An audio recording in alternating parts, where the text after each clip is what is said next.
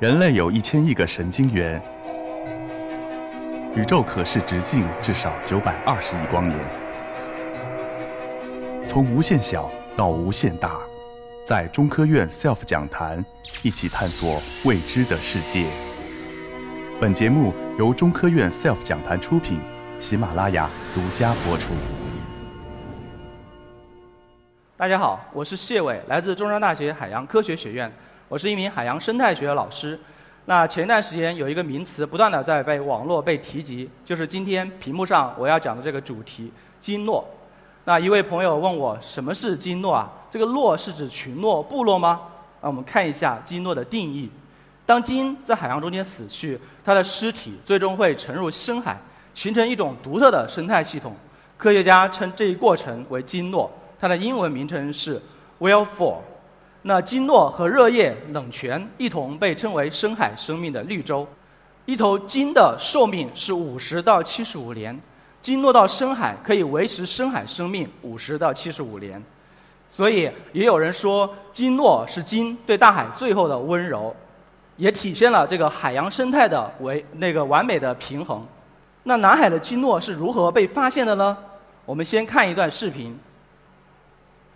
那这是我们在南海第一次发现这个基诺说的一个视频资料，大家可以注意这个铠甲虾和这个幼尾鱼之间的这个故事。这个铠甲虾被这个幼尾鱼赶跑了，这个铠甲虾本来想要在这里吃一点食物，结果被这个幼尾鱼赶跑，那这个铠甲虾只好悻悻地退到旁边去了。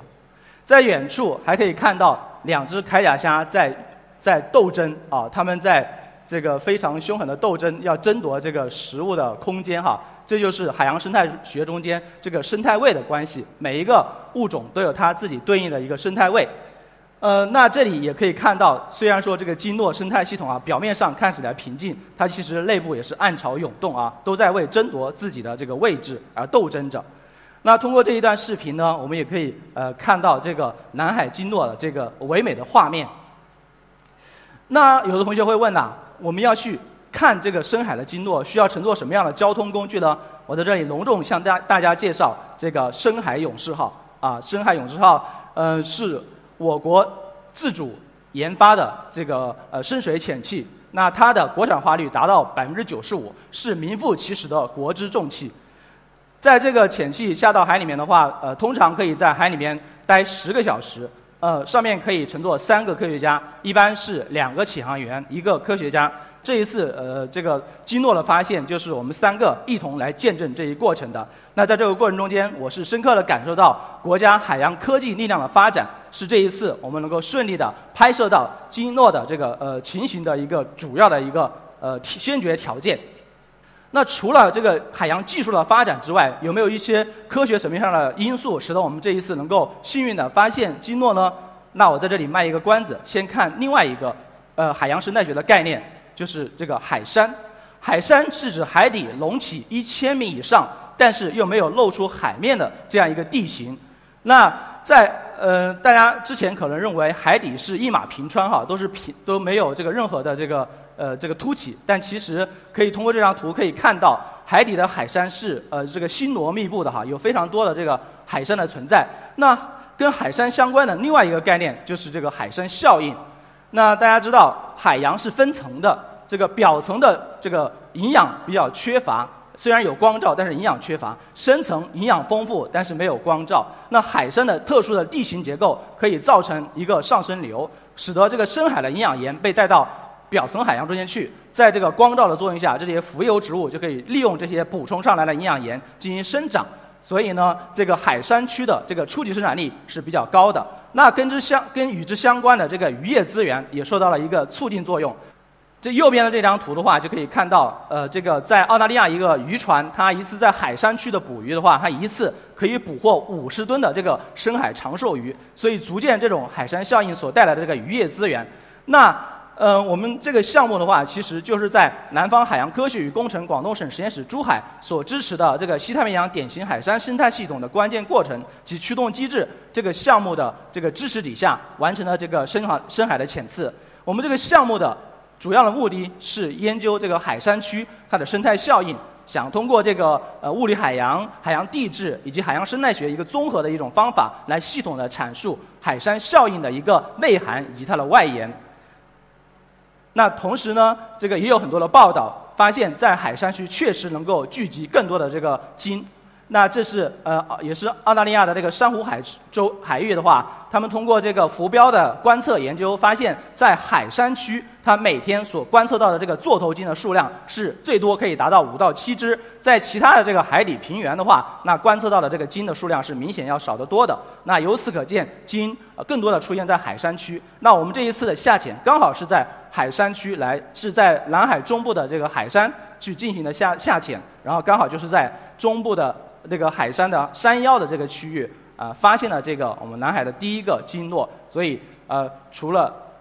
除了这个主要的运气之外哈，呃，如果一定要有原因的话，我们在这一次下潜的位置选在海山区是很重要的一个因素。那为什么科学家要千辛万苦的去寻找鲸落呢？研究鲸落到底有什么意义呢？我们先从这个呃鲸落的研究历史开始开始说起。那第一次鲸落的发现。其实是起始于一九八七年，当时是美国的阿尔文号在加利福尼亚外海一千二百四十米的这个深海发现的一只蓝鲸，呃，或者是须鲸的这个骨骼的这个鲸落。那在这个对这个鲸落的话，就有一个详细的研究和报道。这里面呃值得一提的是这个呃左边的这个阿尔文号这个潜器的话，它其实就是这个发现那个泰坦尼克号的这个潜器，嗯，那。一九九七年，那个卡梅隆在拍摄这个泰坦尼克号的时候，呃，其实有一段视频就是对这个泰坦尼克号的远景的一个还原哈。那他当时其实租用的是这个俄罗斯的这个和平一号和二号这个潜器进行的这个海底的观察与拍摄。这个和平一号和和平二号它不同之处在于它是一个双。双潜艇，它两两两个潜艇可以同时下到深海去作业，可以为这个电影的拍摄提供多角度。因为我们国家也已经有了蛟龙号，有了深海勇士，过一段时间还会有还会有这个万米的潜器会下到深海，所以我们也期待关于这个深海主题的电电影，呃，说不定在不久的将来也会呈现到大家的面前，我们一同来期待。那这第一次发现鲸落之后，那对于鲸落的研究就一直就是呃受到了海洋科学家的一个关注。到目前为止，全球这个呃发现的这个鲸落的总量的话，大概呃不不超过呃一百只。那这里面的现代自然鲸落的数量呃更少，只有五十只。那我们南海的这一次呃发现的鲸落呢，是相当于填补了这个南海的一个空白，具有呃具有重要的一个科学价值。鲸落到深海中间去，会经历三个阶段：一个是这个食腐肉阶段，一个是机会掠食阶段，一个是这个微生物分解者阶段。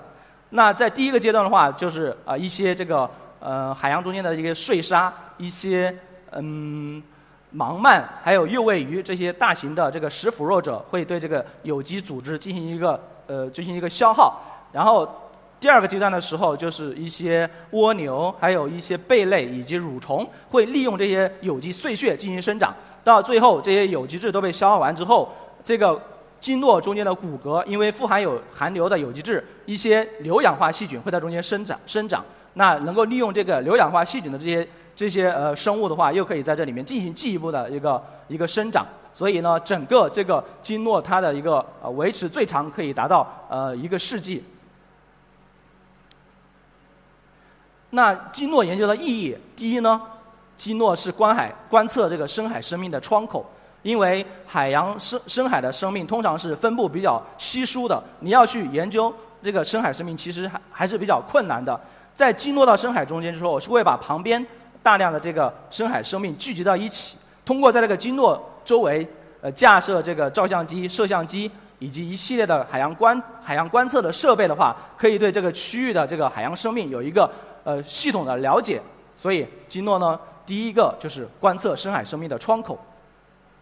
同时，鲸是温室气体的抽水泵，怎么理解呢？就是鲸在这个上下浮游的过程中间，会把深海通过捕食深海的生物，然后进行消化。它到表层的时候，又会通过排泄一些营养营养物质。供给这个表层的这些浮游藻类的生长，这个浮游藻类的生长受到刺激的时候，就可以把大气中间的二氧化碳进行吸收。所以呢，它是一个固定这个大气中间二氧化碳的一个泵哈，可以把可以减少这个温室气体的一个效应。那同时呢，金诺本身可以把三十吨的最大可以把三十多吨的这个有机碳带到深海中间去埋藏，这所有的过程都有能够起到一个缓解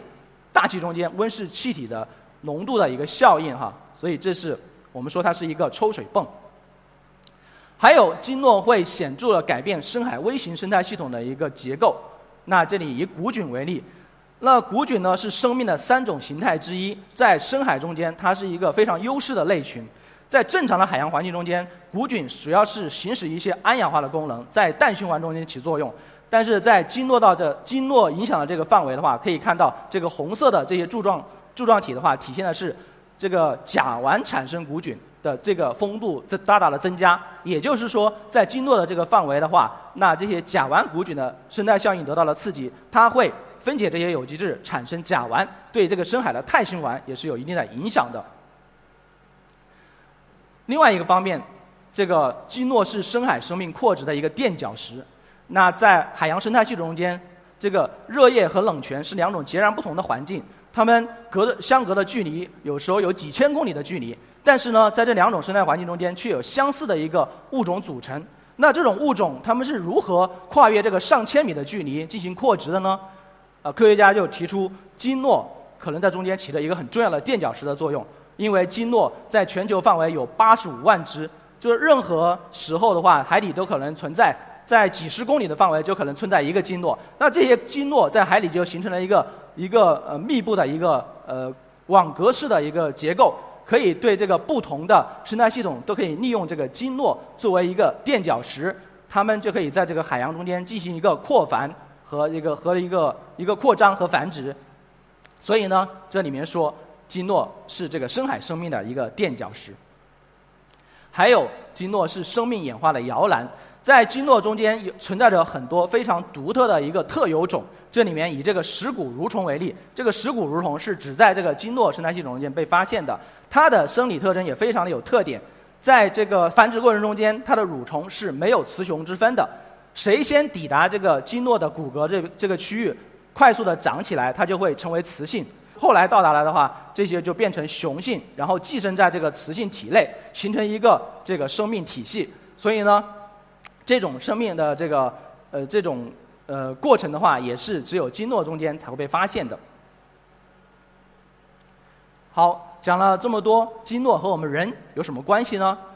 呃，那一头。大型的鲸的价值哈，可以有很多方面。首先，它像我刚才提到了，它的上下的游动过程可以把深层的营养物质带到表层，促进这个区域的这个渔业资源的一个发展，所以这是会创造很大的一部分经济价值。同时，这个嗯。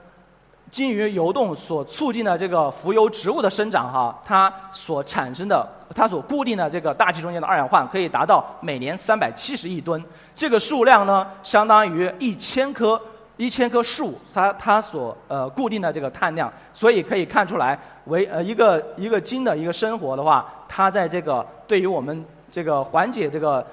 全球气候变暖的这个趋势，其实有着重要的影响，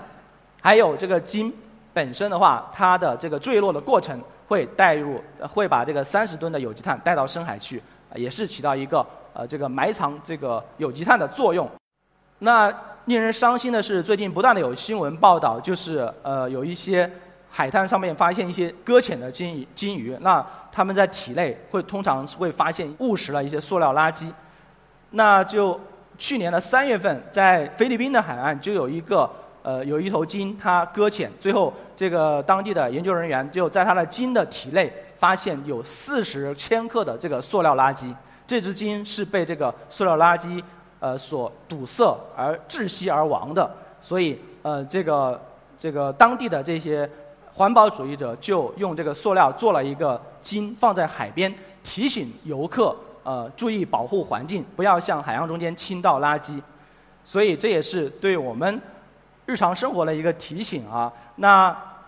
在呃二零一八年，那个联合国在在这个世界环保日提出了一一系列的倡议，有十六项我们日常生活中间可以减少塑料制品使用的一个呃原则，中间有三条我觉得是非常容易做到的。第一个就是减少这个塑料吸管的使用啊，第二条就是就是尽量采用环保袋，啊，第三条就是减少塑料制品，像这个塑料袋、一次性的塑料袋，还有塑料饭盒的使用。我们的一个小小的生活方式的改变，说不定就会给一个金带来生机。所以呢，这个金的和我们是相当于是一个共同体啊。在报告的最后，我要致谢这个深中科院深海所潜航员团队以及探索一号 TS 幺六航次的全体成员。好，谢谢大家。